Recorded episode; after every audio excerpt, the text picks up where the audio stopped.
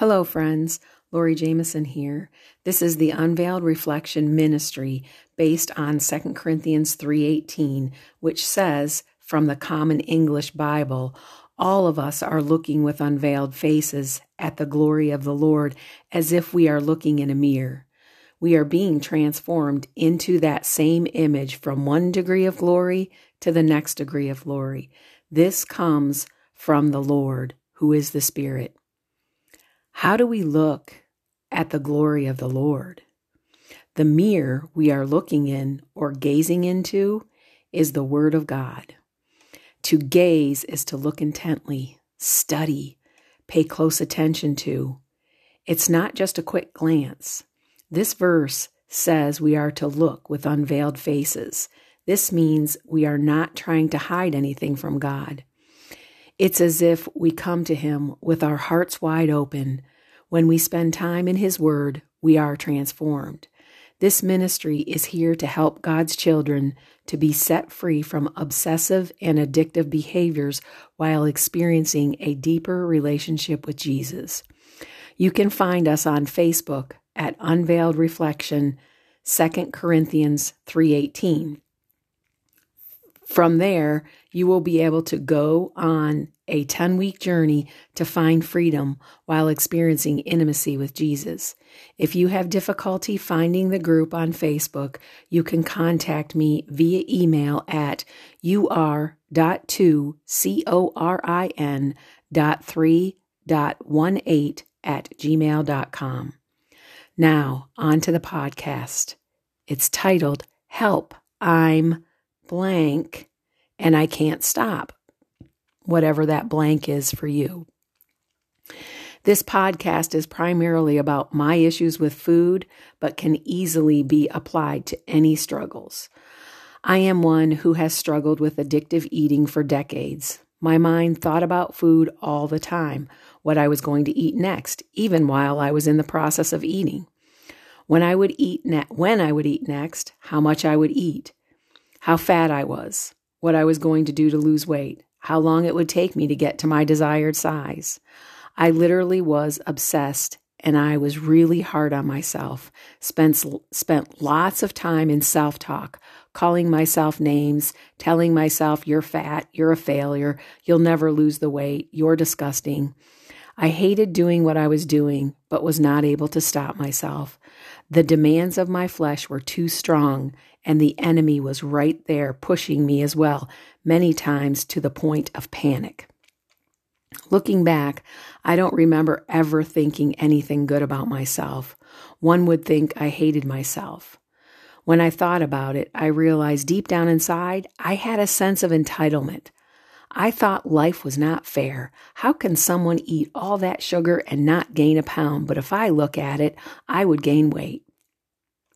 Upon careful examination, I realized I loved myself and felt like I deserved to be able to eat what I wanted, when I wanted, and as much as I wanted without gaining weight. I loved myself so much that I wanted to be thin and beautiful and felt like I deserved it. Oftentimes, I would be jealous of the body image of others and their ability to control their eating. I thought, I try so hard, and look at me. It's not fair. Yet, and yet, had I really tried hard, or was I just talking or thinking about trying hard? I would plan a fail proof diet and exercise program, but when it came time to execute it or follow it, I gave in to my fleshly desires. Then I would throw in the towel and have a free for all. If your problem is not food and body image, are there times where you have tried hard to conquer your struggles and caved? Looking back, did you try really hard or did you just think about trying hard? There were times that I was successful, but I always gained back the weight I had lost plus more. I was relying on my own ideas and my own willpower. I would pray, God, help me today to follow my plan. That was it. I didn't seek Him. I didn't seek His help. When temptations came, I didn't gather truths from His Word and meditate on them throughout the day. I was doing what James tells us not to, looking into the mirror, which is the Word of God, and forgetting what God was teaching me. I was driven and tossed by every other idea rather than what God had to say. I lacked faith. How about you? Have you been successful at times with your struggle, relying on your own efforts, but then found yourself right back where you started? We are told in the book of James to consider it all joy when we encounter trials, knowing that the testing of our faith produces endurance. We are to let that endurance have its perfect result so that we may be perfect and complete, lacking in nothing. I was not empowered by the Holy Spirit because I had ignored him and relied on my own wisdom and abilities. I strived in my own strength or willpower which was so weak, and I failed time and time again, vowing to start again the next day. How about you? Does that sound familiar? Am I perfect? Absolutely not. But God is growing my faith, and I am gaining endurance, which is pushing me in that direction. Do I still get distracted by my selfishness and the things of the world? Yes but nowhere near as much as I did before God gave me the unveiled reflection journey. God taught me how to cry out to Him in temptation and other difficult situations. At first, I cried out, but I didn't wait. I had such a sense of urgency that something had to happen now. I would literally panic and rush to whatever sweet thing I could find. Do you cry out and have difficulty waiting? Do you or have you panicked and run to your drug of choice? This journey helped me to see that my relationship with God was more important than anything this world had to offer. I learned that God is present and desires to help me, and my part is to cry out and ask Him for help. Early on, I memorized David's prayer in Psalm 40, verses 1 through 3, which says, I waited patiently for the Lord and he reached down to me and heard my cry.